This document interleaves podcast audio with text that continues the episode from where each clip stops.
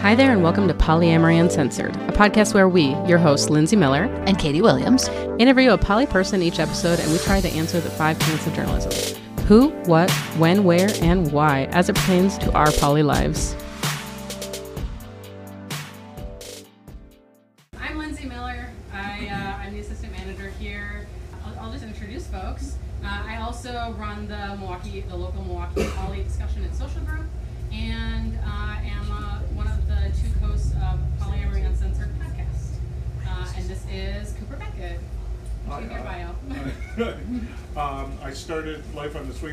This guy about 10 years ago. It's a podcast about swinging and polyamory, and 10 years. And uh, I'm also an author, and I have books if you want them later, but we won't talk about that now. Uh, yeah. this is Kayla. Hi, I'm Kayla. Uh, I use they them pronouns. I work here at the tool shed. I worked here a couple of years. Are we like giving poly credentials too? Sure. um, Yeah, I, I'm rather new to polyamory. Uh, just about a year actually. Uh, so I kind of got the newbie voice here. Yeah. Hey, I'm Dylan Thomas, and as Cooper said, we started a, uh, a wacky morning zoo podcast about 10 years ago that also talks about non-monogamy. Uh, I you can find me on Twitter everywhere as Dylan Thomas, where I actually talk a lot about. Uh, I talk a lot to men because uh, I have a lot of passion right now for talking to other men about how they can improve themselves and honestly just be better people in general, not even better partners or better lovers or um, or you know anything like that. And so. Uh, I may not talk directly to all of the men in the audience individually right here or anything like that. Don't worry, it's cool. But that just happens to be my current I'm not going to sit down with each of them. I don't have a backwards cap today, so I'm sorry I You can't could do turn that. your chair around. That would, that would accomplish the same. I need to complete the look. Yeah, and then this is a, a panel, uh, the infinite ways to love uh, and play, and we are going to kind of self-moderate and go back and forth when it comes to uh, questions and answering all of the questions that you might have. So, thank you. All right, let's start. Um, so we already introduced ourselves. Check. If you would like to answer, feel free. But how many people in the audience identify as polyamorous?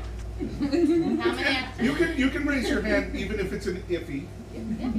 Uh, here we go. how many identify as swingers? And uh, how many are unsure? But curious, yeah. Perfect. All right. Um, so yeah, it's actually a, a really good mix. It's uh, almost every time we've done this class, it's been like like a third in every group, so that's pretty great. All right, cool. So we're gonna go through some definitions. We've got like 15 little uh, things that are most commonly used words in ethical non-monogamy, and we'll just kind of maybe I don't know Okay, whoever I'll- wants to do, but you can start. What is Right. swinging? Traditionally, swinging is uh, people in a committed relationship having sex with people outside their relationship, and everybody knows what's going on. Generally speaking, traditionally in swinging, it's a couple and a couple, or a couple and a single, uh, but usually it's couple focused. That's traditional swinging. All right, and polyamory or ethical non-monogamy is uh, similar in opening up your relationship for multiple connections and multiple relationships, uh, but generally more commitment, romance, or like loving connections are emphasized. Uh, it's not always the case, but uh, generally under the like umbrella of polyamory, just to make it as simple as possible, it's loving more. So, more open, honest communication, more loving, committed relationships. Uh, next word is swally. That tends to be a controversial term. Um, really, all it means is people who practice both swinging and polyamory and call themselves swally. So some people who are polyamorous call themselves poly. So it's play on that. Um, Cooper's got feelings on that. I, uh, have you ever heard someone call themselves Swally? Because in, in 10 years, I've heard one person call themselves Swally, and it was the guy who invented the word Swally. We threw it in there because it was supposed to be funny, but we forgot to make it funny. That's really what it was. I mean, the, the, the secret is the, the Venn diagram of swinging and polyamory overlap almost entirely. And the, the people on either side are the ones who p- practice the outline version, but everyone else is really somewhere in the middle. So monogamish, uh, a monogamous couple that happens to occasionally, for the right person, uh, enjoy other people. It doesn't necessarily mean committed, but it can be a committed relationship. It doesn't necessarily have to be a one night thing. It can be a regular thing. but it's really defined by the fact that the couple is still a couple and they're happy with their lives being coupled, but occasionally enjoy someone extra. What solo poly? Solo poly uh, is when I mean one person just dating a whole bunch of people and everybody knows about it. The key is everybody knows about it. And they're not interested in necessarily getting what they call an anchor partner or Mhm. somebody to build a life with. It's just they choose to be their own partners or however they want to describe it, but still date just as many people or as few people as anybody else. Uh, don't ask, don't tell is something that we hear a lot in the community. Oftentimes, uh, it is a partnership in which both people are okay with the relationship being open, but one person does not want to know anything about what the other person does. So, obviously, don't ask, don't tell. It is occasionally a red flag. It is But it's- usually a red flag. Arguably Yeah. unethical. Yeah, Yeah. but, but it, it- it's a totally valid choice though. It does work for some people. Um, metamor is the next word, which is simply your partner's partner. Also, petamor is your Yes. partner's pet. your partner's partner's pet. it can be both. Yeah, it's, it's the extension that matters. Compersion, deriving pleasure from somebody else's pleasure. For example, if my wife goes out and has a good time, that makes me very, very happy. Uh, I, I love that she's getting something that she needs from somebody else or something that she wants from somebody else. Uh, and it's wonderful to be surrounded by compersion. It's often described as the opposite of jealousy. But I think you can have jealousy and compersion at the same time. Oh yeah. Like every time you guys go to Mexico. I love that for you. I love it. And I But you're jealous. hate it. You're, yeah. you're envious. You're not jealous. Yes, I'm envious. Yes, I am envious. That's true. Uh, fluid bonded is usually describes people who have penetrative sex without barriers, without condoms. Uh, but depending on your definition, it could also include uh, oral sex without barriers. Uh, sa- well, speaking of safer sex or risk-aware sex, is the practice of sharing your status, uh, your sexual status with folks before having sex, um, knowing all of the risks going into it. Say if your the partner is on birth control or not, or if they have been tested and then had risky sex in between being tested.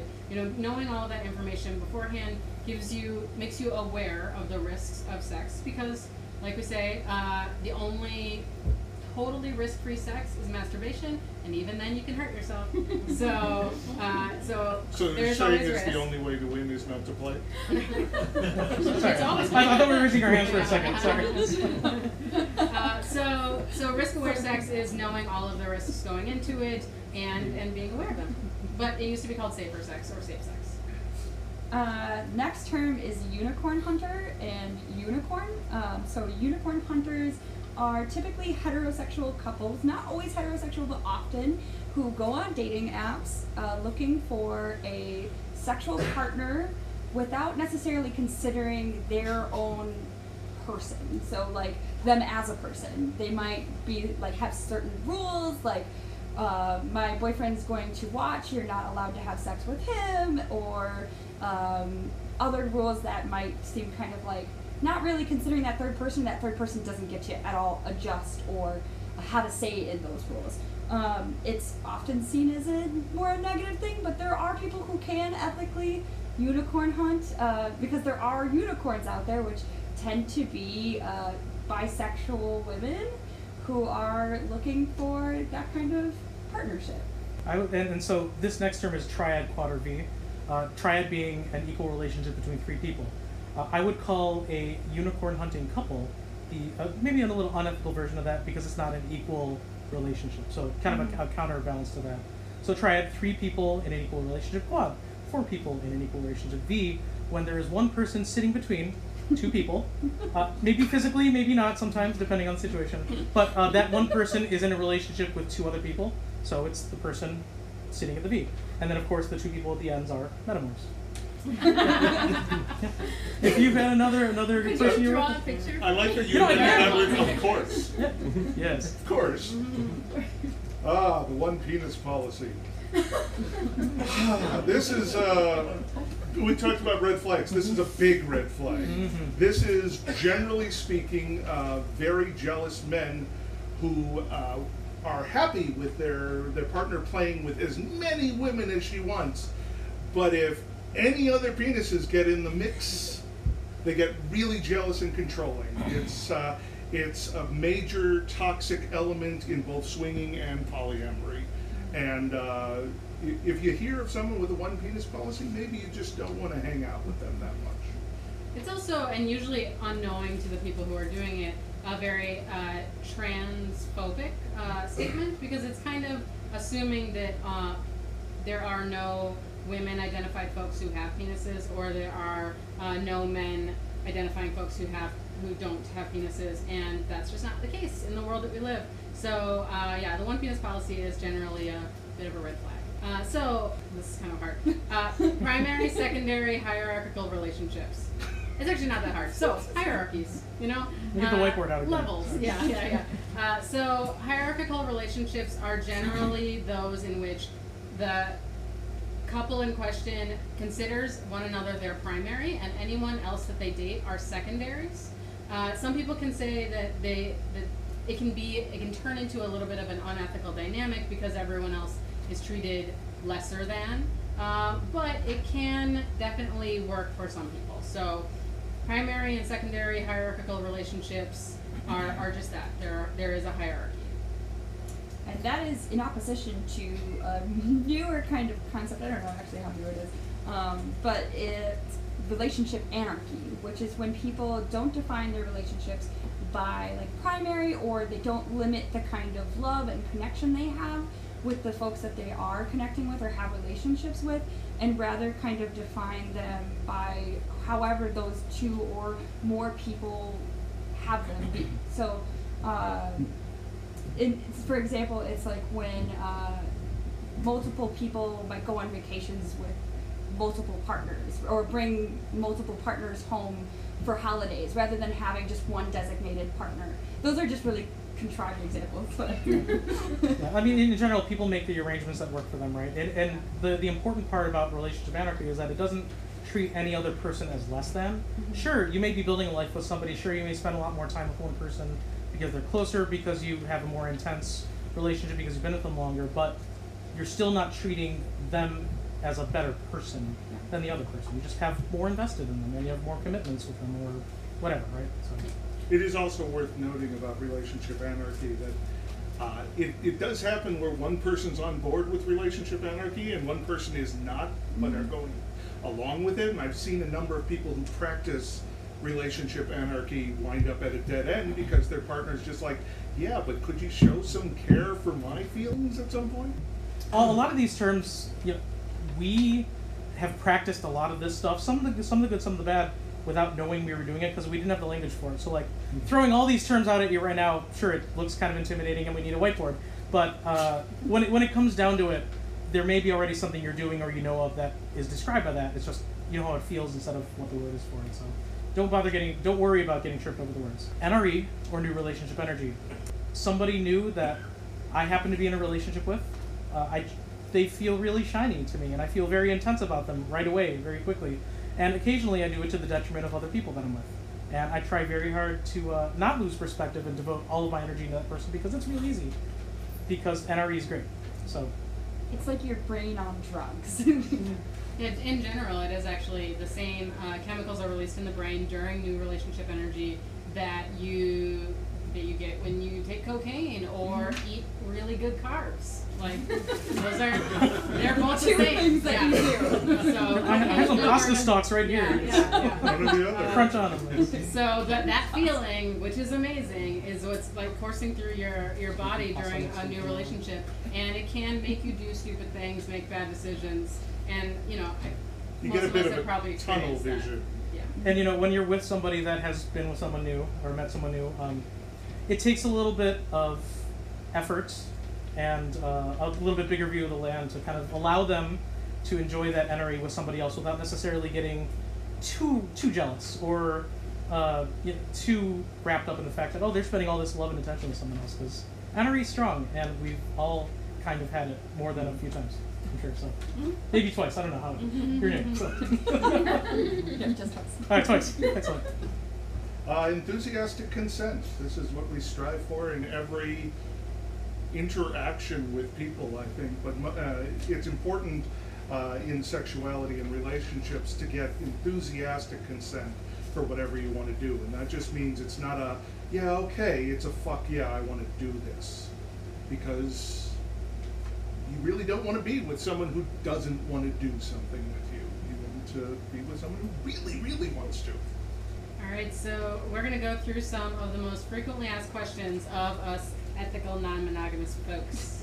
Does anyone have any questions on the terms? Because I know we just threw a lot of information at you. Uh, when you're talking about a relationship, the, the people on the ends are called metamors. What is the person in the middle called? The hinge, usually. Uh, if it's a V relationship, there's a hinge in the middle. Um, I think is that is that what you meant? Yep. Okay, good. Yeah, yeah. Called the hinge. elbow, the little bit of skin on the elbow that hangs off. That's what I've heard. I've heard the hinge. Yeah. Yeah. Why is the one penis a red flag? So, uh, there, there are all, if you don't mind, No, go uh, ahead. there are all sorts of arrangements that people can make with partners to either date other partners or, and honestly, real early on in exploring other people, a lot of rules bring a lot of comfort to people. Uh, and while I never had a one penis policy with my wife, I can see how, at least in the beginning, it would bring a little bit of comfort. Like, you know what? We're okay exploring. We're even okay exploring together, but like at the moment, I just can't. I can't see you having another penis inside you. And so, if it's part of a progression, it can totally be something under uh, understandable. But if somebody practices their non-monogamy with their partners uh, and says, "I don't want you to have any other penises in your life," that's limiting somebody else's choice, and uh, it's kind of at its core unethical. So, yeah, I mean that's really what it comes down to, right? Like you're saying, "I don't want you to be with anybody uh, with any other penises. I don't want you to be with any other men." It also Uh, it, it's- it, de, uh, it devalues uh, the sex between the women in the relationship because it suggests well this is this is an okay level of 'Cause it's not sex that I'm comfortable with, but you add you add a man and a penis in there you, then it, then I'm not okay with it. Meanwhile, usually the man who's saying this is having sex with as many women as he wants, so he gets to have heterosexual sex but his partner only gets to have homosexual sex.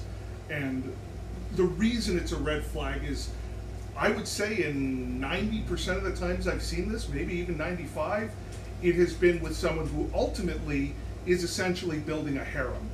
He wants to have all these women who are at his beck and call, but they are all only beholden to him. And that is toxic across the board. One of the um, one way to practice swinging uh, is where you only soft swap with other people, and that can mean that you don't. That means you don't have penetrative sex with with anybody on the other couple, and that also means you know that penis is not necessarily entering your partner, and that's fine. But that's also a way of saying you know what this is just where we're comfortable, and so you don't call it one penis policy. It's just, it's a mutually agreed on thing that you do together, and you're being very open about it with the other people that you're with, and um, totally valid way to do it. And as long as everybody is truly buying Right. into something, Yeah. Yeah. it's fine. But it, it's the moment people are feeling coerced to buy in, or maybe don't even realize they're being coerced to buy in, that's when it gets really dicey. I mean, I have a ten penis policy for my wife. Uh, she At- needs to have the same at- yeah, time. she needs to have at least ten in her life. Doesn't matter the gender. At, You at must one have point. at least this many Yeah, and if not, then I'll just start throwing them at her after that. So it's fine. That's a- Question? Okay, sure. So uh, the first most frequently asked the the fact. Um, how do you deal with feelings of jealousy? Do you experience jealousy? So I think that there's like this myth that polyamorous and maybe even swinging folk have like evolved beyond jealousy. We have gone to the next level. Um, that's not true. um, everyone, for the most part, there's like those select few people that just don't experience jealousy. Good for them. Most of us do um, at some point or another. And jealousy itself is not necessarily unhealthy or bad. We, we tend to have this connotation like this is a negative emotion. But just like sadness and just like anger, these are emotions that we will experience and that we learn to work through in a healthy way, then it can actually bring our relationships closer. Um, so, yes, I've experienced jealousy, and working through it has made me a better person and also made my relationship stronger. I, I always suggest looking at jealousy like the check engine light on your car. Uh, sometimes when that comes on, the engine is literally about to fall out of your car. Other times when it comes on, you didn't tighten the gas cap enough. So if every time that light comes on, you panic like the engine's about to fall out of your car, you're going to drive yourself crazy and not want to drive your car. But but so in your relationship, if every time you feel jealous, you allow yourself to panic like your relationship is ending, you're going to not have a very happy relationship and probably not be very happy in general. So you have to take that as a as a suggestion. Step back, you know, quantify what you're feeling, figure out why you're feeling it, and usually then you can process your way through it. Because jealousy is often just a, a warning light that you're feeling something intense. And if you're feeling something intense, it is worth evaluating. the uh, the way that my wife and I have figured out how to kind of deal with jealousy over the years, and we've found other less healthy ways to deal with jealousy over the years. So, just for the record, we've done that. We've been there. Uh, we make a lot of space for each other to be able to. I'm using flowery words. We sit down and say, "Hey, I want to tell you something, but I don't want you to freak out," or "I, I want to tell you something about how I feel, but this isn't your fault," right? And so, uh, my wife will tell me something. It's like, okay, if I had not made space for her to talk to me about something, I'd be kind of angry with her about something. Yeah, I was really mad at you when I saw you with so and so. You two were making out the whole night, and it was, and you know what? You said that I could go with her to the party and that you would be okay.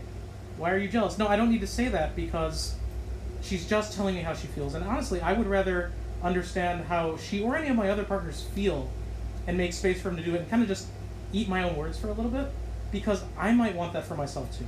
Sometimes I just want to express a feeling because expressing the feeling makes me feel better, even if I don't necessarily need anything back. And it's not a competition. We're not trying to win. We just want to talk to each other. And so far, that has been we've been successful dealing with jealousy that way. Right, and just to like add one more thing, just to like add on to that, jealousy also doesn't mean that you have to do anything about it. It doesn't actually mean you, there's any actions that need to be taken necessarily. Sometimes it's just processing and then sitting with those feelings yourself. So if you yourself are the one feeling that, sometimes it's about just taking a step back and really reanalyzing like, why do I feel this way? Actually, I think you had a really good. Um, there's like a Triforce or something like that. If you want to Yeah, talk about I that. Triforce is more the multi Oh, yeah. thing, but, uh, but yeah, there is definitely aspects to, to jealousy. I believe it's uh, just like breaking jealousy down usually falls into either uh, possessiveness, you know, feeling like you're um, going to like you own your partner and they are going out and doing something and you, you, you want them to come back to you because they're yours.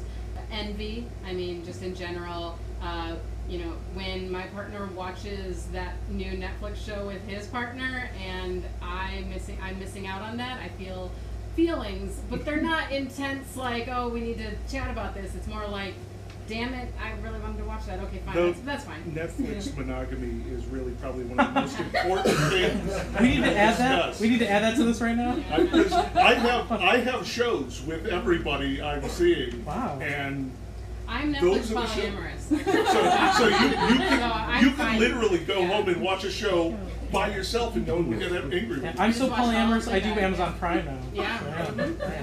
So- Oh, I watch everything by myself if I want to, so that's fine. Um, and then also, oh, what are the other aspects of jealousy? Uh, like fear of loss and Yeah. fear of uh, that you're going to actually lose your partner. So just fear in general. Uh, so fear, possessiveness, envy, all of those things kind of revolve around jealousy and.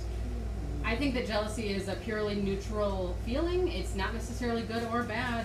Um, society will even say that it's a good thing. You know, like we'll often say that we're trying to combat jealousy, but but when society is like, oh, if your partner cheats on you, uh, it's totally valid to go key their car, or it's totally valid to burn all their shit in the front song. yard. Yeah, exactly, right. Um, uh, that's it's, it's like uh, society is encouraging jealousy, but uh, we like to say that it's it's not necessarily a bad thing. It's just neutral. Feel those feelings, communicate those feelings to your partner if you feel that you need to. Journal about it if you want to, uh, but work through them. Don't just repress them. Uh, so another question we often get is, uh, what kind of rules do you have, or do you have rules for your relationships? And in general, uh, what is the difference between a rule and a boundary? So I'll just quickly go over uh, the difference between a rule and a boundary is that a rule is imposed on another person. So that that rule is you cannot go out you cannot go out and uh, date other men. A boundary is imposed only on yourself. So it is, I don't feel comfortable dating other men, so I'm not going to date other men. So a boundary is self-imposed on your own body. Maybe it's for protecting your body. It's for um, uh, something that is a trigger for you or something that you don't feel comfortable with. But it's only controlling yourself. And a rule is generally controlling another person. Some people will try to get around this by saying, like, my boundary is that if my partner lies, I, I, I won't date a liar. And then, so the, the question is, if that's a boundary for you, then if that person lies to you, your responsibility is to leave that relationship. So that's what makes it a boundary. Your action is the one that comes out of boundary. Um, it's not that the person has to stop lying because you cannot control that person, um, whether or not lying is ethical. Um, so that's kind of like a way to distinguish between those. early on in swinging, a lot of people have a lot of rules. And you'll often see this on swinging profiles. These are our rules.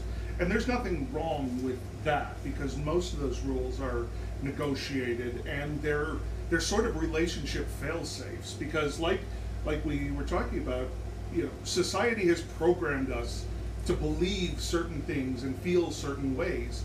And so a lot of the time at the beginning, we put these uh, fail safes in place to help prevent these wild emotions that you have coming up.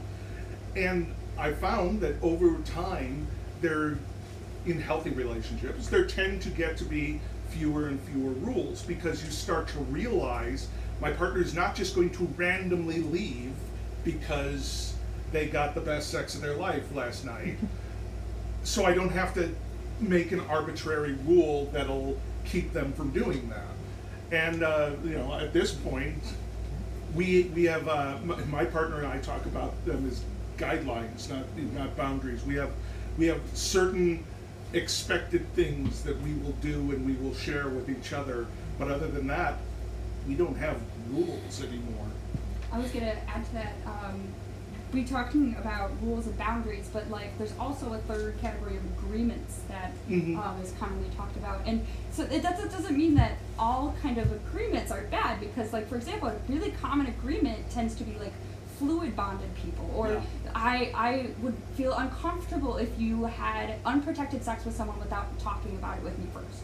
It's a really common agreement, and it's typically to keep everyone uh, a little bit safer, just to make sure that everybody feels comfortable.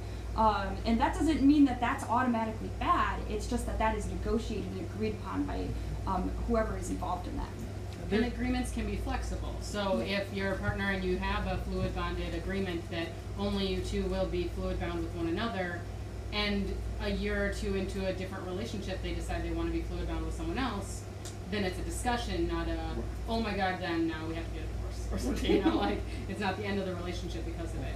Uh, I will also say that I don't have any rules in our relationship, but um, uh, in, in my relationship with my husband, uh, we used to say that respect is the only rule, but that can be really nebulous, and you know, so it's like, well, what, it, you know, I'll be like, that was disrespectful, and he'll be like, I don't know what you're talking about. You know? so, so respect isn't really a good rule when that has nothing to do with, you know, like it's all value judgment. I respect your Yeah. right to think that. It's Exactly, disrespectful. right, right. Um, so, but we do have boundaries, you know, like I would say that I have, you know, I have a boundary that someone can't, um, my, well, this is kind of like saying that someone can't do something, but if a partner physically abuses me, I'll leave the relationship.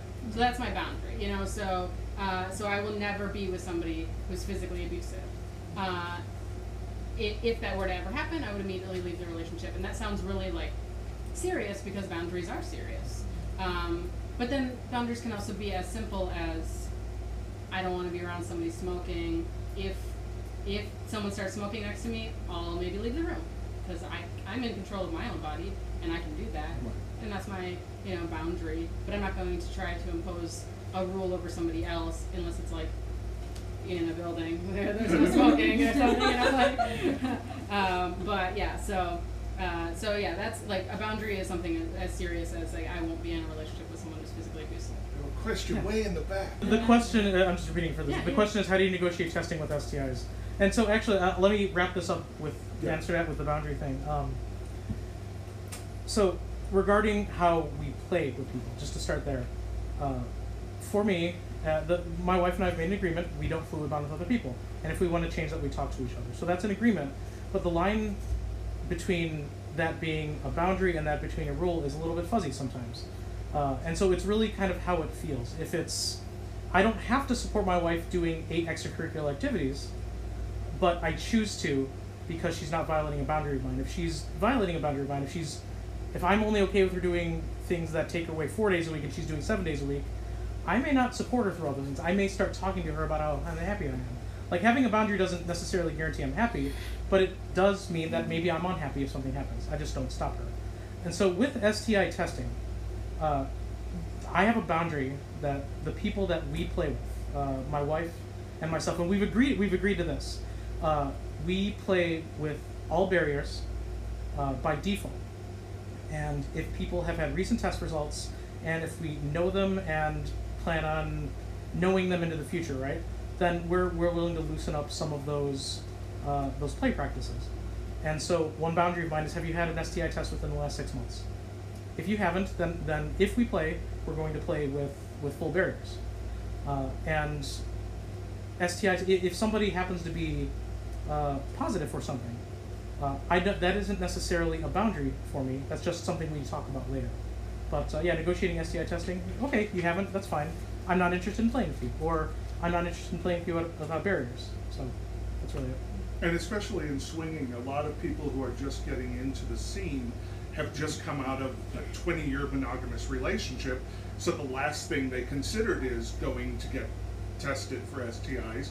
And that's why it's important to get comfortable having this conversation because a lot of people haven't had this conversation and a lot of people don't even know how to have the conversation. So your advocacy for yourself and your advocacy for your health is incredibly valuable there. And I've dated people who are younger and new to poly and have never been tested ever in their life. Right. Because it just had never come up and they'd only been in monogamous And, relationships. and school teaches nothing. Yeah, and, and yeah, public education failed them, and so we, um, you know, we talk about uh, before going out and, and being sexually active. It's always good, even if you feel like you're 100% safe, to go get tested. And luckily, Milwaukee has this really great resource called the Holton Street Clinic, and it's on Holton Street, and it is 40 bucks to get a full panel of testing. Um, whereas like Planned Parenthood, which is a great organization and we love them, it's like 80 bucks to get three things, and they will sometimes refuse to test for certain things if you're like not a likely culprit to have them. So the last time I was at Planned Parenthood, they did not want to give me an HIV test because they said Really? that yep they refused because I'm uh, you know at least passing to them cis white woman who has no you know whatever like likelihood that I would have it. Uh, and then they also don't test for herpes or um, uh, or you have to like really badger them to get them to test Yeah. you. So, but Holton Street Clinic, super easy. They are like grant funded, so they really are uh, very, very open minded there. They literally, literally asked me if I was like bisexual or queer, or they asked me if I had um, uh, sexual partners with multiple people. They were just super open minded and knew all of the terms and and um, and yeah, they. Uh, they don't care, you know. They're just like, we just want information because we do studies and shit. So, um, What, what it boils down to me is it's good to know your status because then you can communicate that status. And honestly, knowing my status and uh, listening to and communicating that status with other people allows me to be slutty. And I'm very happy being slutty. I like being with a lot of people. And I wouldn't be able to do that if we didn't have clear, consistent communication on our statuses and, uh, and how often we get tested and things like that. And it's not exactly ethical to, to, force someone to go get tested for you, um, because some people cannot afford it. Some people can't even afford forty bucks to go to the Holton Street Clinic, but um, or or it's just not like feasible for their schedule to be able to do things like that often, right? A lot of people will get tested like every six months, but if you are say trying to get tested every single time you have a new sexual partner, that could be every three weeks, like depending on how active you are. So uh, it could be more than that, right? So like so so insisting that someone else get one unless you're willing to pay for it is a bit is a bit difficult.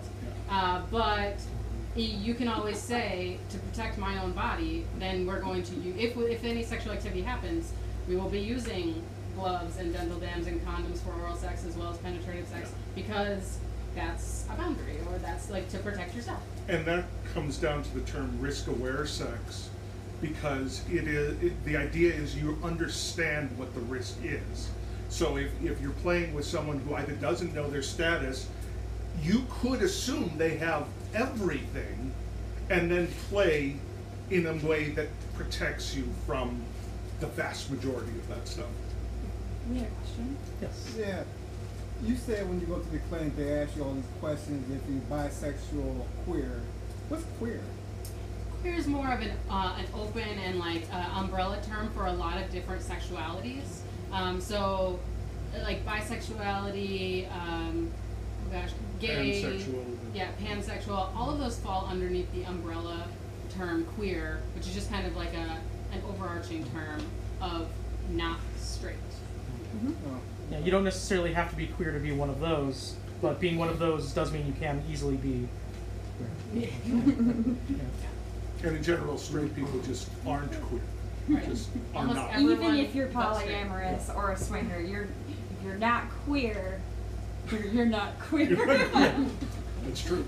Okay, so move on to the next question. Uh, the next question is, is non-monogamy a kink? Um, I well, believe last time we answered this with no. Is is monogamy a kink?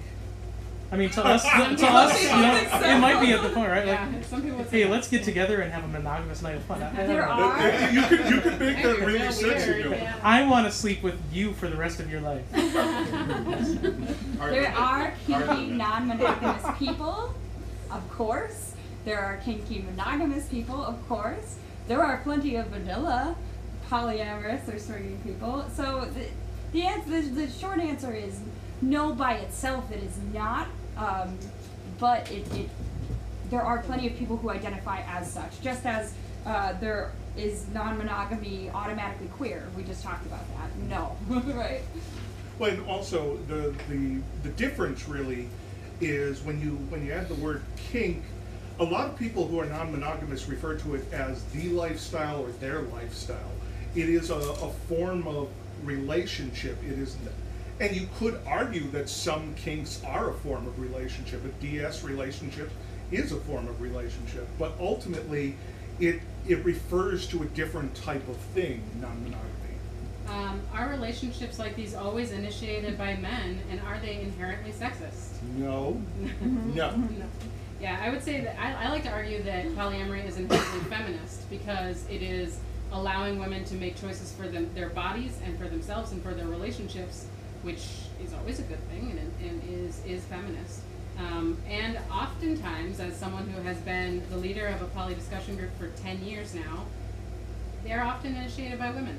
Mhm. Um, so that's not. It is a. It's a myth that that it's always a guy who wants two girlfriends, but oftentimes it's not not not the case out in the wild.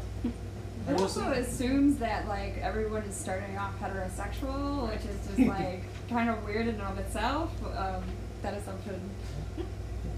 I will say though that the, just identifying as polyamorous or just being in a polyamorous group doesn't necessarily mean it's a feminist group. You can definitely practice multiple partner relationships of any kind and still be imposing limitations on people, still be treating, as a man, treating women like shit, uh, or as property, as less than yourself, things like that. So, um, just something to keep in mind. That's why the ethical part of ethical non-monogamy is so important. Next question. Uh, what's wrong with monogamy? Nothing! Can I take this? and then, uh, do you want me to ask the follow up right away? Too? Oh, is there? Yeah. Do you consider Oh. non-monogamy an evolved form of relationships, Cooper? Do you? No, no, I don't. Uh, here's the here's the thing. We didn't know that we had a choice. Life was given to us as you grow up and you become monogamous and you get married and you make more people, so they can grow up and become monogamous and get married and make more people. I didn't know I had a choice, and when I knew I had a choice, I made my choice. If you know you have a choice and you choose monogamy, that's fantastic. You had the choice and you made your choice. So really, you know, non-monogamy and monogamy, there are people who are nothing but happy being monogamous, and there are people who are nothing but happy being non-monogamous. It's it's simply one more option that you most of us didn't know we had. I will say there's a common conception about non-monogamy by monogamous folk that it's dangerous and it's threatening. And sure, if you've never interrogated your monogamy, then Yeah. sure that's kind of threatening. It's like, oh man, maybe, maybe my wife will want to be with other people, and that's scary, and I'll get jealous. Sure, but also, maybe if you've made a decision with your partner together, and you said, you know what, we just kind of like being with each other. That's cool.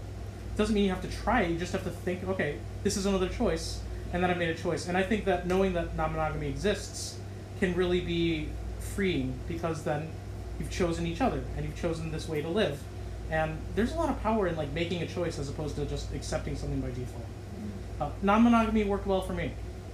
Uh, And the, the people who, um, who think non-monogamy has evolved are often in that toxic realm of, uh, of non-monogamy because just, be, just because you've chosen uh, to have open relationships does not mean you are smarter, better, more ethical, you know, all the things.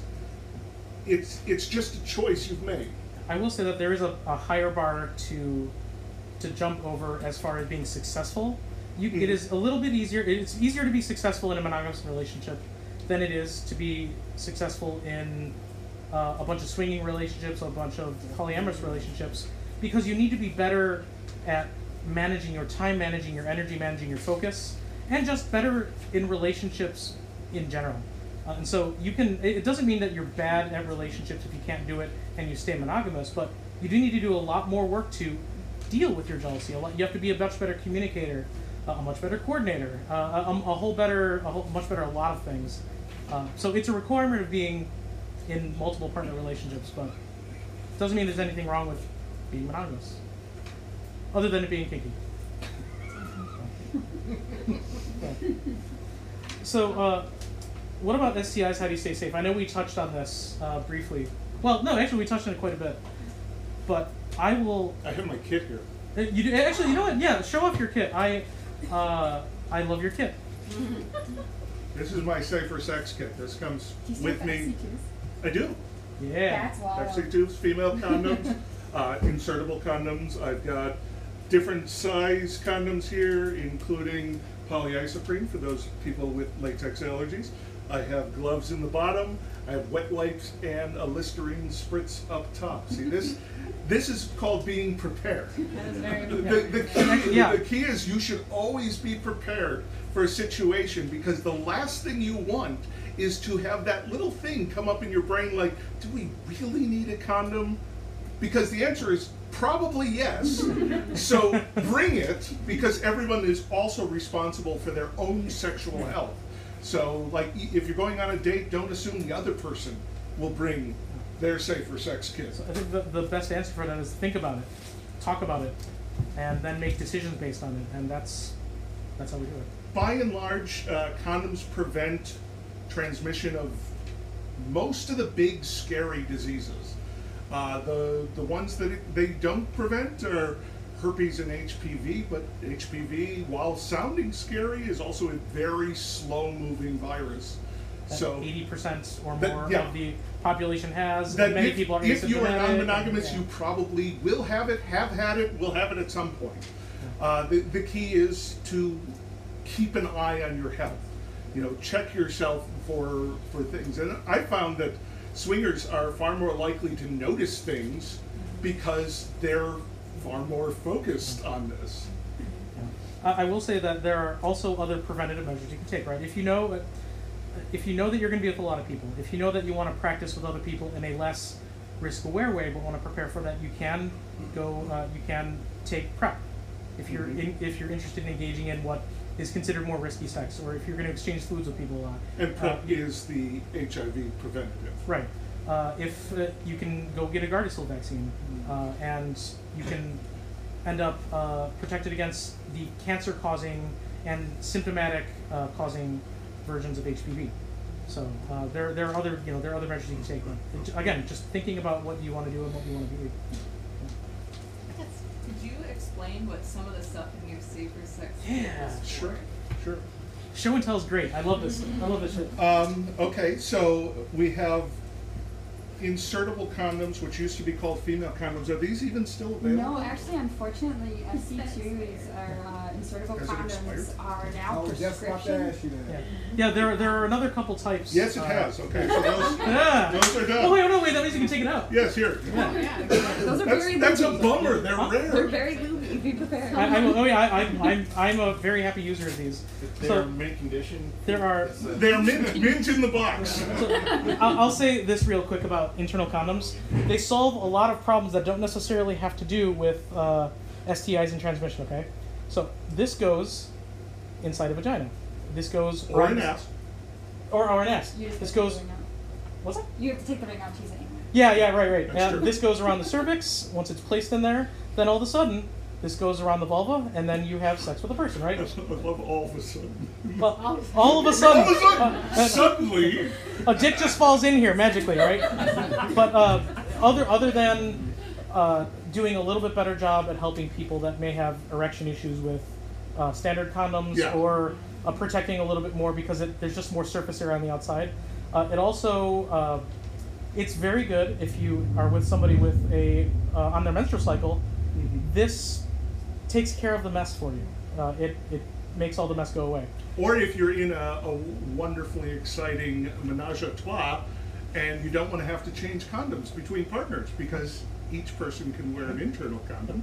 It also you can switch. yeah, it also preloads the application of all this because if you do this ahead of time, uh, and then when when uh, when the erect when the penis is ready, you just go. You don't need to stop, find the condom, put the condom on. This is ready to go, and then all of a sudden you're ready to go. So So now that we've talked about all the positive things that internal yeah, do, I'm gonna wash my hands. by the way, as, so- yep, uh, so it's not as I was available by saying, prescription anymore? it- No, it's- Yeah. It's It is. only There, there are other companies that make insertable condoms. Oh, but- yeah. It's only available by prescription now, so it's been bought out by a drug company, um, and I don't know which one, but basically we, uh, it's no longer for, uh, off the shelf sale. Yeah, So, unfortunately. they're great, Yeah. good luck They're getting harder to one. get, yeah. Well, you, if you ask a doctor or a Yeah. gynecologist, they can they can get those for you. And actually, I had a friend um, ask their doctor about getting them, and they gave them a pack of like a hundred. Oh, Yeah, Wow. for free because they had insurance, right? So like, if you have insurance, you can get them. There is access to them, and they're generally like covered by insurance, so they'll be you know quote unquote free. Um, now. Uh, how awkward that conversation is going to be is up to you, and uh, How and, accessible and that if your is, doctor is yeah is is is going to make that accessible to you. That's always going to be different. But I have had friends who have had them swab. Oh, uh, who have gotten them from their doctors, and they got a bunch of them. Uh, and yeah, so that it was it was accessible for them, but unfortunately they're not available at retail stores anymore. So I also have alcohol swabs. These are just the same alcohol swabs you get at Walgreens. Uh, this is great for cleaning toys because this will kill anything. Uh, so having having these handy is really good. Don't use them on yourself because uh, ex- except for your hands, Dylan. I just gave you. The, I also have wet ones if you'd like some wet ones. Uh, so those are great for cleaning up after as well, uh, especially if you're going Oh, to I be multiple people. Lube is good too. Uh, lube packets are great in, in your kit because they're small and And they're not glass. and they're yes. They travel well. Like like uh, our favorite loop comes in glass. You know how I was talking about how we make all sorts of mistakes?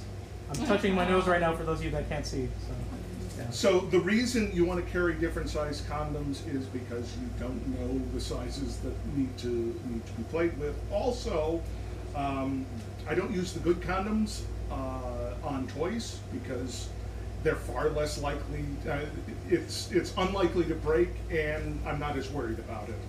Uh, the reason to have both polyisoprene and latex, or just polyisoprene, is people are allergic to latex, and more and more people are realizing that that pain they get every time they have sex is from latex allergy and not just because they're not enjoying themselves. And the gloves is very important to me uh, because I'm a major germaphobe, and uh, also I like butt play. So it solves two problems there, in that you can use uh, gloves and then just peel them right off and, and be done with it.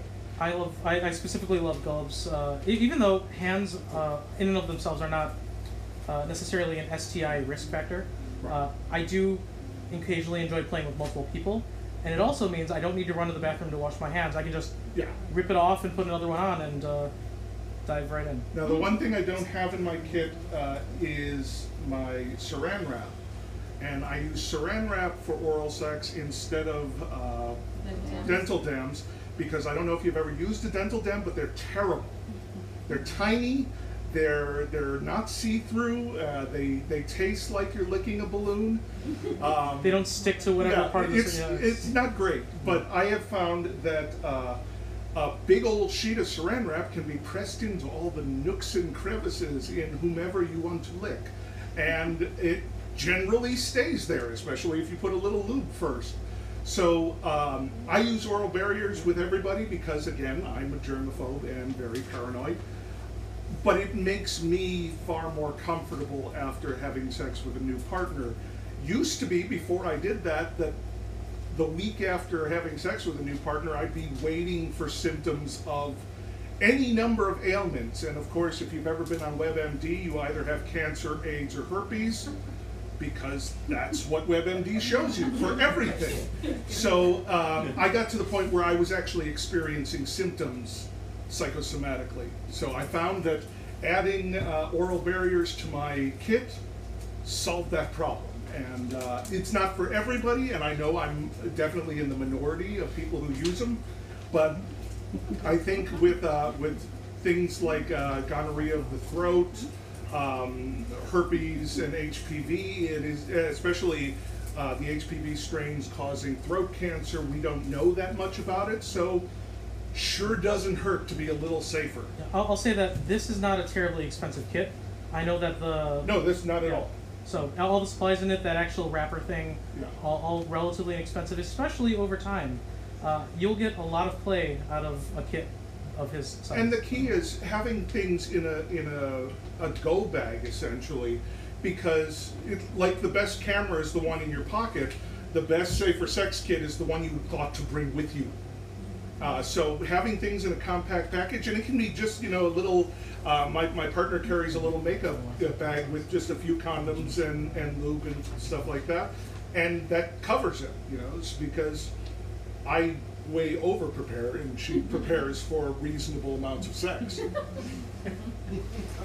All right, so uh, where do you guys find other ethically non-monogamous folks? Uh, well, as we are Hashtag open. yeah, as we are sponsored by Open, that is a new site, so there's not that many people on it yet. But every time we talk about it, there's more and more people on it. So, uh, so that site is cool because it is very open and poly-friendly and, And free. swinger-friendly and free. Uh, there are other websites like OkCupid, which are also very poly-friendly. You can actually identify as polyamorous on that site. You can actually link to a partner. Uh, there are swinger websites like Swing Lifestyle, uh, Kasidie. Kasidie, And um, SDC, those are the really three big Feeld? ones. Feeld, Feeld. is a good app. Feeld is an app, yeah. Yeah, it's an app for like finding threesomes and group sex and swinging. Uh, but then also there are a lot of poly people on it.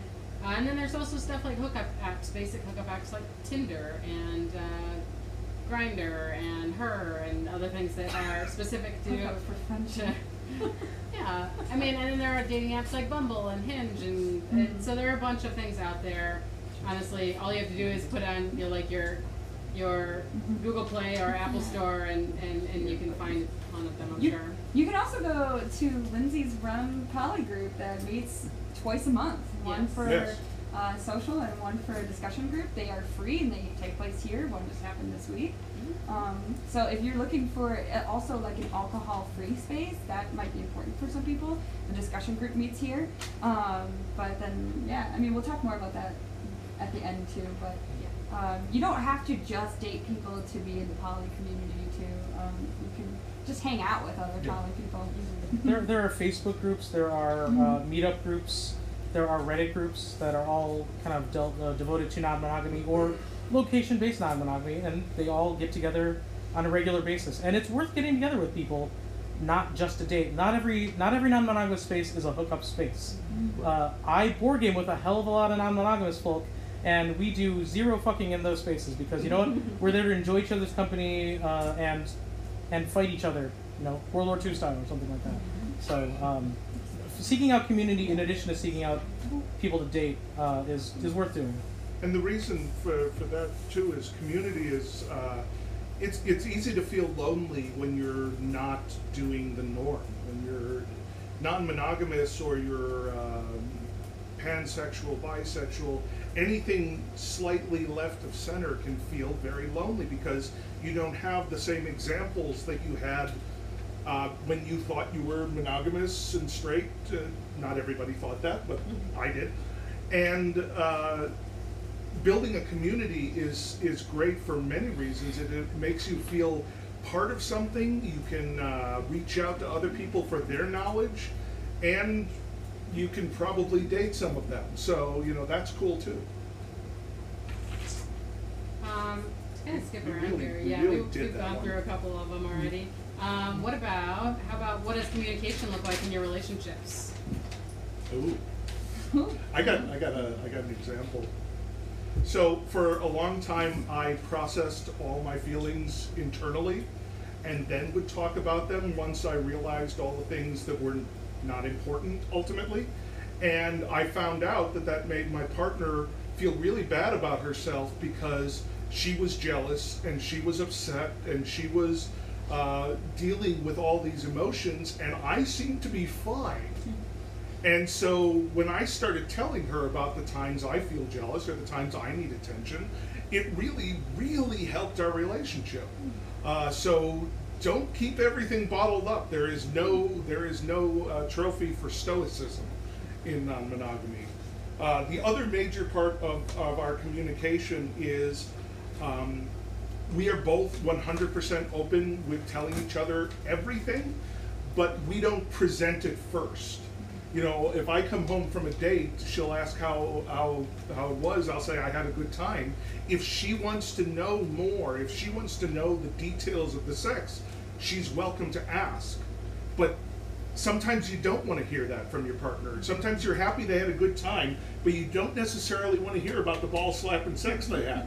And that's okay, because you can still be happy for them and not need to know the gory details. And so it, it's 100% about their comfort level at that point. So if sometimes my partner does ask me for more details, sometimes I ask her, but we both trust that if something important were to come up, if uh, a condom broke or if there was a, a barrier change, we tell each other so that we don't have to worry that something didn't get told. Yeah, generally just communication and my relationship is constant. We are always communicating. We're chatting with each other online. We're talking to each other uh, after our days at work. We are checking in with each other. We have date nights together, and yeah, it's just just kind of constant. When something comes up that's a little bit like different, or maybe a problem or feelings, then maybe we'll specifically have a uh, schedule a chat. Like, hey, Sunday evening, really like to see you. Let's talk. I have stuff on my mind, and we'll do that occasionally. But really, it just kind of looks like we have a feeling, we talk about it. Yeah. Uh, my my comment on communication is that you actually be present for it. Uh, if I'm spending a night with my wife on the couch at home because we're tired, uh, it's real easy to be on a phone or be playing a video game or something and like talking, like throwing things out there, but not necessarily really listening or not not really having your partner listen. Uh, it takes some work, but actually putting stuff down and looking at each other, or even if it's briefly, like between doing other things, like making sure you're with that person and you're talking to that person. Uh, I like talking to my wife, and I like putting my phone down and looking into her eyes and talking to her. And by the way, I tend to retain more of our conversations if I'm looking at her while I'm listening to her. Uh, it's not, you know, a one-to-one relationship, but I have much better luck with that. And to me, that just by default results in better communication. Uh, I don't want to be on a date with somebody else and still communicating with two other people, or be at home and be communicating with two other people. There is obviously a lot of emotional exchange and communication with other partners if you have multiple partners. But if I'm in a time and a space with one partner, I kind of want to be with that one partner, and it makes makes it easier to communicate and easier to listen and all that stuff. So. Uh, is there a difference between ethical non-monogamy and cheating? Yeah. Yes. yes. Although people, I I think one of the common misconceptions again is that Um, if you're polyamorous, there is no cheating. There is no breaking of those like kind of like pre-established things because it's multiple loves or if you're swinging like you can just sleep with anyone at any time and that's not cheating because you went into this right um, You have boundaries around your relationships. Exactly. So, like, the idea is that um, this open communication also means that you're talking about it before things happen and preparing for scenarios. So, like, oh, if I'm going out tonight uh, and I think I might be like, there might be somebody that I'm interested in, I might talk to my partner about that beforehand rather than coming home and saying, like, oh, I had sex with this person and that's what happened, so you're okay with it because we're not monogamous, right? Like, I mean, and maybe they When you would put be. it that way. maybe they would be and maybe everything would be great with that but like having that like ongoing communication like we just talked about really prevents that kind of from happening and also for some people cheating can be like not using a barrier when that was an agreement um, uh, that's a pretty common form of like cheating because that is um something that was agreed upon I look at cheating completely as breaking uh, an agreement. Mm-hmm. Because in, in, in a monogamous relationship, your agreement is you're monogamous. Right. And cheating is flagrantly breaking that without any concern for the other person. And so in swinging, if you uh, just randomly go and start having sex and not telling your partner about it, that is cheating. Or if you only have sex as a couple and then you go off on your own. Yeah, that can be cheating too. Really, cheating is whenever you do something specifically against your agreements. So having having said all that, like cheating is one of the you know nuclear level events that you can have in a relationship, especially in non-monogamous relationships, because you know you can already be with other people. Why would you bother cheating? It happens. Trust me, it does happen. I'm not saying I don't, but like we, I have had very good friends that have cheated, and I just look at them and go, "You fucking moron! Why are you doing this?" Right? But cheating is a nuclear level boundary or agreement violation. But not every boundary violation, not every uh, agreement breaking has to be a nuclear level event. And I think uh, I have been successful in the various forms of non monogamy I practice because most of the time, uh, we both violated boundaries, but they weren't decisions that we made to say, you know what, fuck this boundary, I'm doing it anyway. We make mistakes. And sometimes we've made agreements and we've broken those agreements, but it hasn't been, you know what, I'm just going to do this anyway because I want to. It's just things sometimes happen. And leaving room for people to come together and talk about things and see what the lay of the land is uh, means that these kind of things, including cheating, doesn't necessarily have to mean the game's off. I still consider cheating very, very uh, dumb in non-monogamy, but you know, yeah. But also, I would say that in the very early years of, of my own like poly journey, I would um, lie by omission, you know, or or there was a time in which I did I did not consider oral sex sex. So when my partner would ask me, "Did you guys have sex?" I would say no, and that would be me thinking, "Yeah, I'm not lying," or I'm maybe a little bit, you know, lying by omission, having had oral sex with that person. Um, but now, you know, ten years later, I'm like, well, I was kind of cheating on my partner at that point. Like he was under one, uh, you know, assumption of what I was doing, and I was doing something differently that was maybe not what we had agreed on. You know, so like, so there are a lot of mistakes that can happen that can seem like cheating or can be considered cheating by your partner. And, and it was because we did not communicate and we didn't have good enough communication for me to feel comfortable to say the things that I was actually doing. So, you know, uh, I feel like cheating can sometimes happen um, because the communication isn't there, because the communication or things have not been established. Agreements weren't actually said aloud; they were just assumed. Yeah. This is Um, one of the reasons why the don't ask, don't tell can get really, really complicated too. Yeah. Because if you are not having those conversations about what is off the table, then finding that out later might feel like cheating. But if that wasn't established, then how could that be known between um, the partners that are involved? And so having that communication, having that open communication, I think that like, at least that's advice that was given to me early on, like not that long ago, but like it's really been really been fundamental. Um, and like, uh, if you are new to this, it's like Dylan was saying, it's really common to make mistakes and Yeah. being really compassionate with each other as you're going through this process that's really new and scary. It involves a lot of fun emotions, involves a lot of kind of scary emotions, like just being compassionate to each other um, can really be helpful through that. Um, and yeah, Because odds are you will fuck up Yeah, majorly. And especially when you, for, yeah, I mean. So when, when you, the, the thing about uh, non-monogamy is it is so different from the norm. When you first get into it, it can seem like Candyland, and you can be so intoxicated by all the things that you can do now that you're not thinking clearly. And so I, I tell everybody who's thinking about getting into it that you will fuck up majorly at some point, probably within your first year of doing this. So pre-forgive your partner for doing for fucking up, and then hopefully they will also forgive you because you're both gonna have one of those I can't believe you did that moments.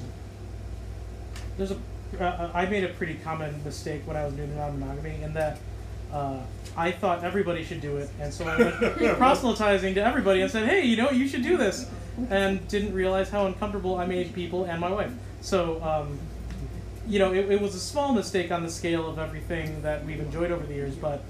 Uh, it's still a mistake, and maybe once you found something cool, I had NRE with non-monogamy, is what I'm saying, and I made bad decisions based on that. Okay, so um, because we've had such a lot of discussion over here that you all have listened to for a while now, we'd like to kind of open it up. Um, there's a couple of topics that we didn't really talk about, so I'll mention those topics. If anybody has a specific question or wants to hear more about that, of course you can bring that up. Um, so the ones that we were kind of skipping over right now are play parties, threesomes, um, and then uh, primary and hierarchical more into that. If anybody has questions on that, or if you have other questions, we're going to open up now. Do you want to promote first? Sure. Well, we could talk about the things that we that we have in our Sure. lives. Um, do you want to talk about life on suicide? Uh, Dylan, you talk. Oh, sure. Um, so, I, I consider it a resource, right? It's Life on the Swing Sets a podcast. Like I said earlier, we it's been out for 10 years. Uh, we've talked about a lot of our mistakes, a lot of our successes, uh, a lot about dicks. Uh, we, we, lot about yeah, dicks. we, we invite a lot of, uh, not just our experience, but we invite a lot of people on to talk about their experience in non monogamy, in queer spaces. Uh, you know, I'm, I'm the only uh, person of color on the podcast, so we invite a lot of other people of color to talk about their experiences. And, uh, you know, we were talking about solo poly as an option earlier. Uh, we have an episode coming up where we're going to talk specifically to a couple of parents that are solo poly. And we ask other people with different backgrounds and different life experiences to come on and talk about things and talk about dicks. Odds are, if you have a question about any form of non-monogamy, we have probably talked about it over the course of 360 episodes. Uh, and I run another podcast. It's only about a year old. It's called Polyamory Uncensored. We are on episode 30, so we're a baby podcast in Hey, you- you- comparison. you'll yeah. get there. yes, I hope so. Uh, so yeah, we I interview a new poly person every episode and uh, ask them about their poly journey and uh, you know what polyamory is to them and and yeah, and then we also cover a topic every episode. So that is wherever it's called Polyamory Uncensored. It's wherever you can listen to podcasts. Their podcast is Life on the Swing Set. It is also wherever you can listen to podcasts. I don't have a podcast, but if you ever want to come talk to me at the Twilio, I, I do want It- to. it's like a personal podcast. I do an in-person Yeah. podcast where I just talk to people. it's we don't the record record, it. Uh, well, we also have the Milwaukee Poly group, uh, which is every third Wednesday of the month. We meet here at the Tool Shed for a discussion, and it's a pre-decided topic. We just talked about online dating, and it was really, really fun. Um, we and then we also meet at a different location every month, the first Friday of every month uh, for our social. Which, uh, like I said, it's at, it's at a different location every month. But we're also we're on Meetup.com slash Milwaukee Poly as well as Facebook. And otherwise, you can always check the Toolshed's website. There's also information for the Poly Group there. And if you want to talk about your books, Uh, I'm an author. I'm about to release my fifth book. My first one was a memoir about non-monogamy. My my first five years. Uh, since then, I've been writing novels. I wrote two novels about uh, swingers and polyamory people. I don't like polyamorists ever since sure.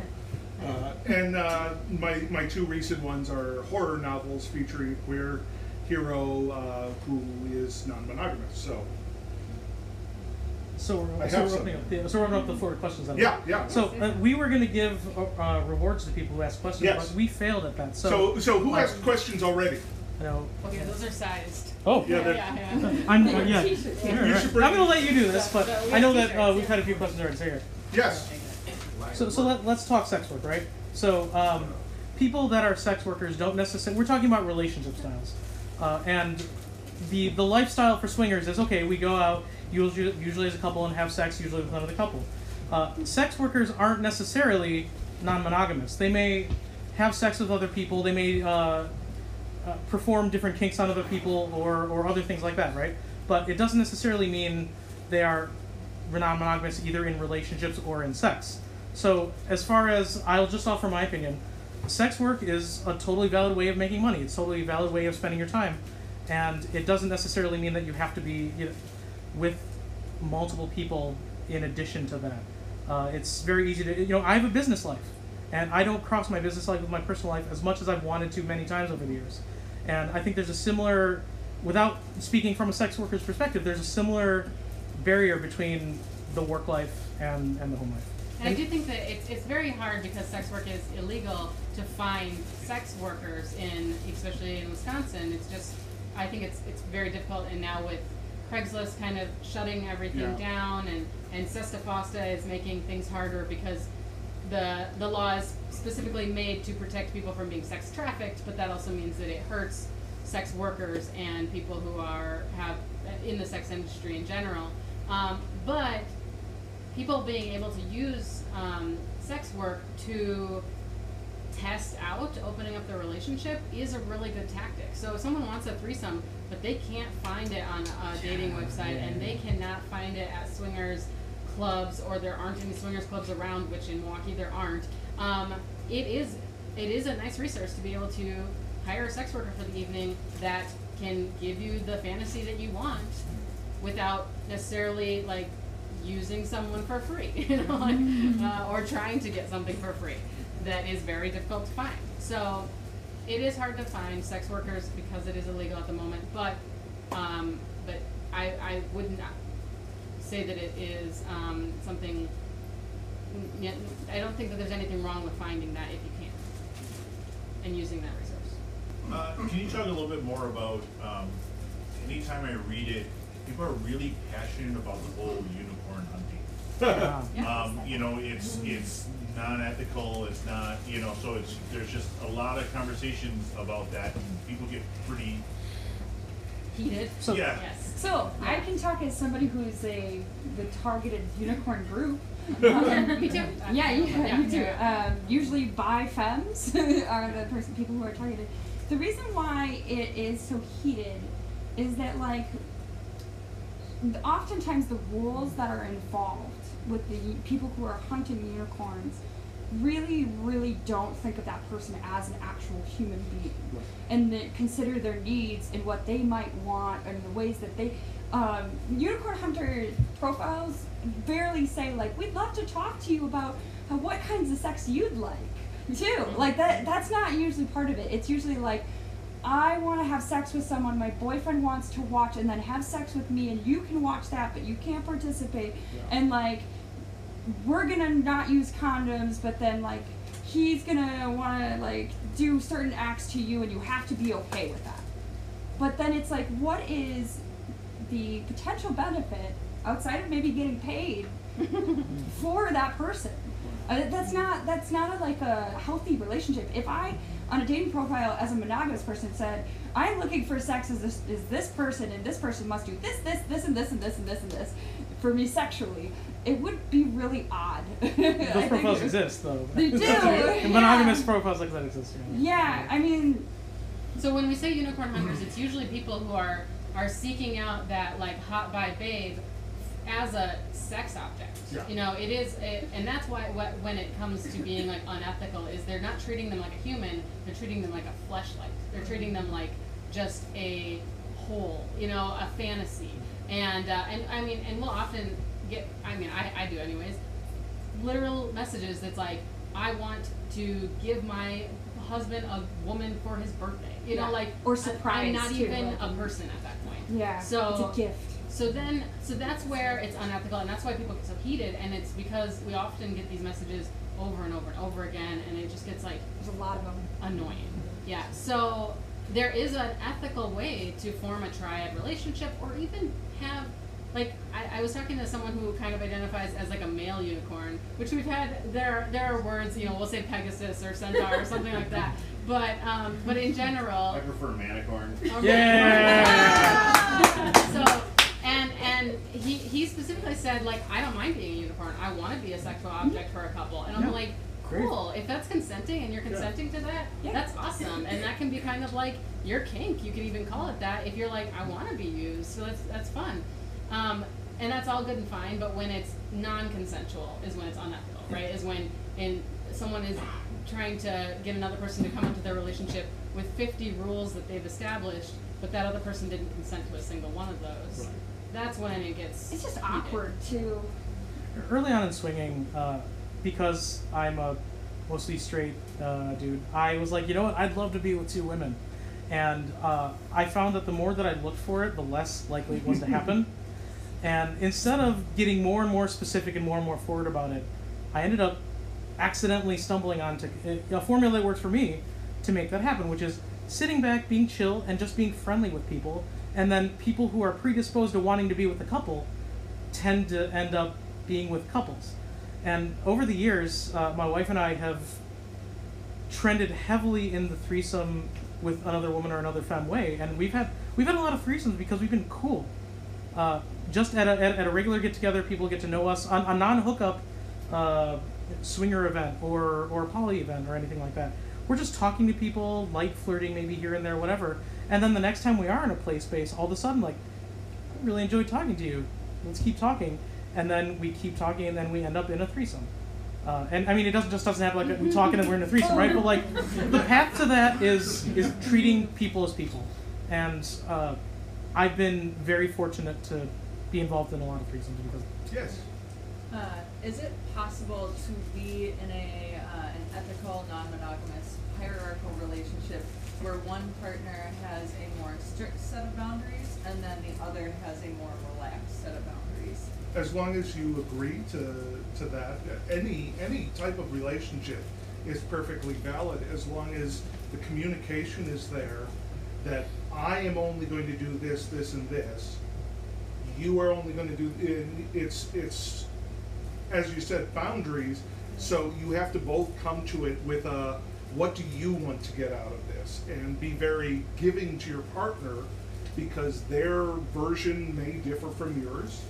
And that's okay, as long as nobody is sitting at home pissed off that your boundaries don't match with theirs, because then that's, that's just a recipe for disaster right there. And something that we didn't mention was actually uh, monopoly relationships, where Mhm. there are relationships that happen all the time where one person is monogamous and they do not care to date anyone. They're maybe super busy or they have no interest, or they're asexual and they're like, I don't, or aromantic. I don't have any, you know, inclination for that. Uh, whereas the other person is not, but they still want to stay together, or they still want to co-parent, or they still want to be nesting partners and live together. Um, so those formations, relationship formations, happen all the time. And as long as, like Cooper was saying, like they're on the same page and they're not resenting each other for those choices, you know, and it can be the opposite where this poly person is going out and having lots of dates and they're like upset that their partner's not dating because then it makes them feel, feel guilty that they're outside of the house and doing fun things. Um, and and yeah, as long as people are on the same page and are, constantly communicating, I feel like those relationships can and do work. But um, but it's when you get all of those like nasty resentment feelings based on your other, but based on your partner's actions that can really like start to damage and deteriorate a relationship. The, the line that I have internally where something is okay and something is not is if I'm with one person and they have another partner that is telling them they can't do this thing with me, that's not okay with me. And uh, that's when I start to consider backing off from that person. You can do everything but st- but have their penis inside you. Is that a decision you're making or your other partner's making? Uh, for me, that's not okay, and that's where that's where we cross over into the unethical side of things, in, in my opinion, in my Mm. experience. I think the important thing in that too, and when you're specifically talking about boundaries, is again to constantly be really reflecting on are those boundaries realistic?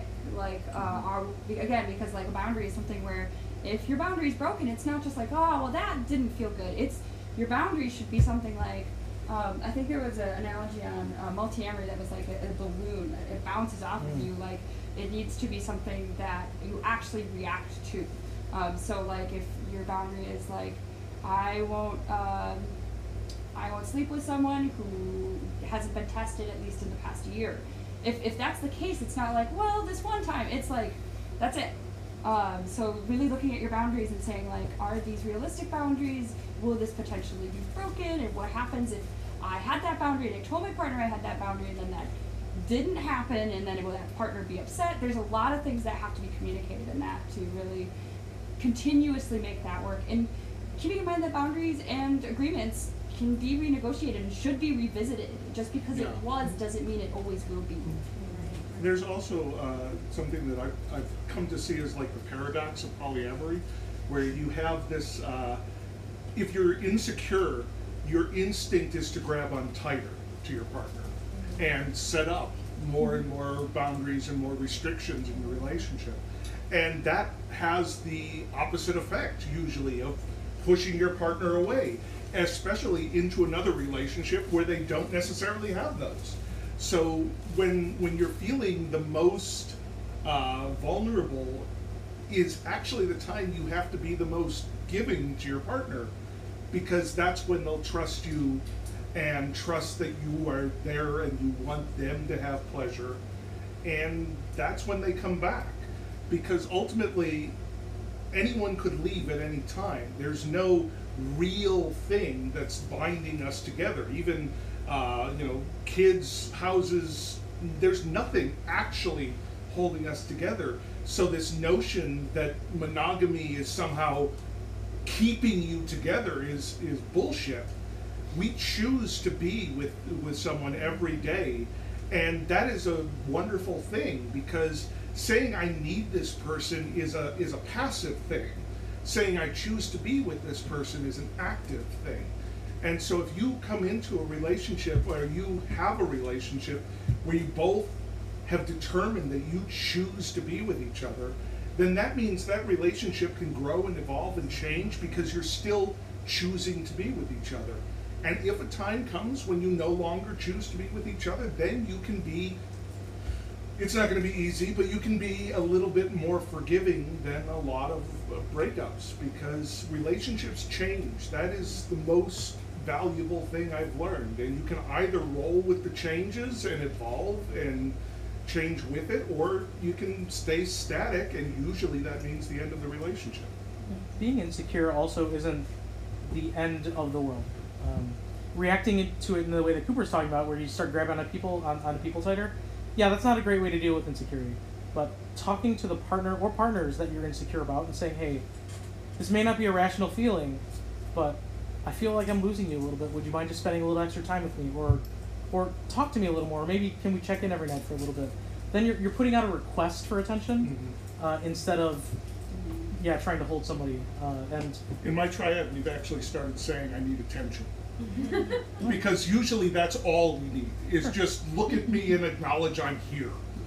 And so when you're willing to ask for that, you can get that. I mean, really, there's there's never been a, a time when I've asked for attention and I haven't gotten it. So it, it's really worth taking a silly phrase like that and adding it to your repertoire. why my relationship with my cat works so well because her name's Mirame. It's look at me in Spanish. Okay, tell us about play parties. Play party. Say for yourself. You've heard Yeah. tell about play I've parties. heard. Well, uh, They play exist. parties, like the the most traditional form of play parties is the swinger party, where it's couples getting together to swap. Or the keys and bowl. No, that doesn't happen. Don't talk about key Dude, parties. that's a cake then. Literally, I know no one who has done key parties except for ironic hipsters who are doing key parties That's so because great. it's hilarious. That is really fun. So, it- you know, really the the um, the thing that I think Dylan and I realized, I don't want to speak for you, but we used to host play parties all the time when they were very much swinger parties. Is we started to realize the more queer we made these parties, the better they were, and the more people were open and uh, willing to express what they were actually interested in. Because if you go with traditional swinging, there's often this stigma around it. You know, like I'm I'm a bi man, so there's a huge stigma against bi men in the swinging community. So, at a traditional swinger party, I don't necessarily feel comfortable being my full, authentic self. Uh, which is why any party that I throw now, it's not a it's not a swinger party. It's a party where I invite my friends and say, "Hey, there's going to be sex here. Would you like to come over and maybe have some sex?" I think it's hard Also to fun. imagine as people like when you haven't been to one. So I feel like breaking Yeah, down the true. structure of it, it it might help. I guess I thought it wasn't sex all the time. So It's not all the time. It's basically a group of folks who get together with the acknowledgement that sex can happen within the space. Oftentimes there'll be a period of socialization. Then many times there'll be like some kind of welcome kind of talk. Um, people will have rules that they'll go over, like consent is often a rule. Um, there'll often be like areas that won't have sex that uh, are like sex free spaces for people to go. There's somebody that you can talk to if you're having a bad time or if something if someone is behaving inappropriately and everyone is usually vetted in some kind of process um, unless it's like there's certain play parties that can happen in uh, public spaces that you pay to go to not really in milwaukee as far as i know i think there's one in There's Chicago, one just south of. There's a and there's, there's some a in play party group just south of Madison that are kink based. Uh, but basically, like, it's not that you go into the party expecting that you will have sex, unless maybe you come with a partner and that's your plan.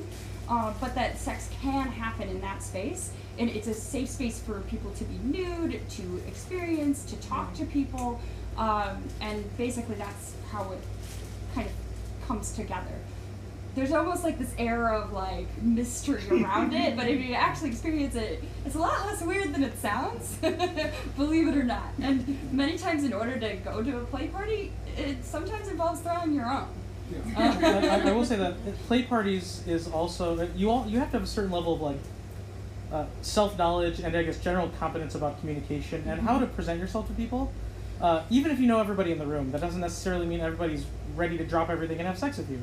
If you go to a play party and sit in the corner of a room and look sad, you're not going to end up playing with anybody, right? Uh, if you go to a play party and not expect anything to happen, but you have fun, socialize with people, drink a little bit, maybe play some silly games, and then get comfortable with people, then all of a sudden something interesting might happen. And some of the coolest experience I've, experiences I've had have started where like nobody touched each other sexually for like the first four hours of a party, and then one person took off their shirt and then everything just happened, and it was a big pile of people, right? Like everybody was primed and ready to go because we were all just chilling That's what you call the sex explosion. yeah, right, right. So it, play parties come in all different sizes, but I, I love them because lots of things can happen. I mean, having said that, I have run a couple gangbangs before, where obviously there's some more structure to that, and I guess you could call that a kind of a play party, but I wouldn't. I wouldn't call it a play party. I just call it a separate thing. It's a gangbang. It's a structured thing. You know, we're here for this thing, and here's how here's the rules. Here's how it's going to be. Uh, yeah, play parties really need to start organically, uh, and the best ones I've had and been to have kind of happened that way. And the, the thing about play parties is most of the good ones are ones that you learn about in your community. So that's another value of discovering the open community near you is that odds are somebody's throwing play parties. Me and Lindsay actually ran a class this past spring on how to throw a play party, so maybe that'll come back again. Nice. So, oh wait, hold on. Uh, We had a gentleman in the back with a question. Um, yeah, you know, you, when you're that uh, personal with people, you learn things. Um, you may not, you might not be your best friend or something, but I suppose that at a certain point, you learn privacy. That you, someone tells you something, you find something out about somebody that you don't share it with everyone else you know, because that's certainly can be the fear of people. Like, oh, you know, if that person finds this out about me, Yeah. they can tell everybody, and so purposely forgetting is, I mean, how, how do you guys deal with, with that? Uh, So like really, really early on in swinging, because that's where we got our start. My wife and I got our start. Uh, we worked for the Catholic Church. You know, more than half my income came from the Catholic Church, and she was a teacher. So, if that identity had gotten out, uh, we would have lost a lot of income. And we enjoyed being with as many people as we did because we all commonly agreed and uh, that we would not out each other. Uh, that is kind of the nuclear weapon of of you know non-monogamy, right? You outing somebody else that is not out, uh, and so there's a very strong, um, this very strong privacy stress, especially with swingers, but also in, in closed groups of people. Not everybody is in a community that they can be out in. Right. So, uh, really, talking to people that you're with and around, and seeing whether they're out or not, whether they're interested in having you tell their stories or not. Really, like uh, I I generally like other people to tell their own stories, um, but it doesn't mean I haven't it, done a couple introductions when an introduction was warranted. And usually, um, like discretion is, is definitely uh, appreciated and sometimes mandatory in communities. In the kink community, if you're found out to be like outing someone else um, and, and releasing their private information, you're absolutely exiled from that community. Like you, in, at, at least if they've found out, um, uh, that is very uncool and very frowned upon. And I believe in the swinger community, it's similar in, in that you, you cannot. I mean, if you see someone out of the grocery store, I, I, I've heard people say like you ignore them. Like maybe you maybe you nod in the direction, but unless you're good friends, uh, you probably or if your like family is nearby or something, you probably just ignore them because uh, because discretion is, is is super necessary. It's a great overreaction. I mean, like, listen, this, we say things like that all the time. Honestly, if I saw another couple that I was with last night at a store, I'd be like, "Hey, how's it going?" Give you a hug, give you a handshake, right? Like, we're not gonna make out in the middle of a grocery store, Right. and that's all you need to not do. Just no hanky panky. Well, and, and the, uh, the, the, you need to forget, it's, remember, the, the golden rule is don't be a dick. Right. So you don't need to forget everything they told you. Just don't tell anybody else. You know, we, we can we can learn things and then keep them to ourselves. I can. Well, uh, One thing that's really worth mentioning is nobody gives a shit how you know people. You know, that's the thing. Everybody's so worried about how, okay, we got to get our story straight, how we met. And ultimately, the moment you start telling people how you met, unless it's a great story, nobody cares. we met at a sex You know, club. we, Oh, shit. Don't, don't do that. But what, what we found out, I know, I know Dylan and I were talking about this a long time ago, was the easiest way is like, oh, board gaming. Yeah, yeah. And then nobody wants to talk to you about it. Except for board gamers who really care more about what you play. Yeah. So the ultimately it's just yeah, you don't you don't have to be weird and cagey because then it'll be kind of more obvious. But if you say friend of friend, there's never a follow up to that. Nobody asks, well, what friend? Because that's weird. So I think we should take one more question and then kind of wrap this up for tonight. Does anybody else have a question? Thank you guys for coming. Thank you. And that is it from us at Polyamory Uncensored. We have been Lindsay Miller. and Katie Williams. We'd like to thank podcast husband Rob for being our sound engineer. And thank you, Lindsay, for editing this podcast so that we sound smart. You can follow us on Facebook and Instagram at Polyamory Uncensored. Contact us at polyamoryuncensored at gmail.com if you have a listener question or a comment.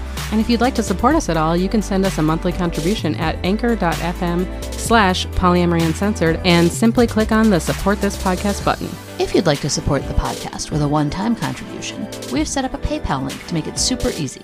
Thank you for your support in any amount at paypal.me slash polyamory uncensored. We hope you have enjoyed this episode and remember, We love you. Bye.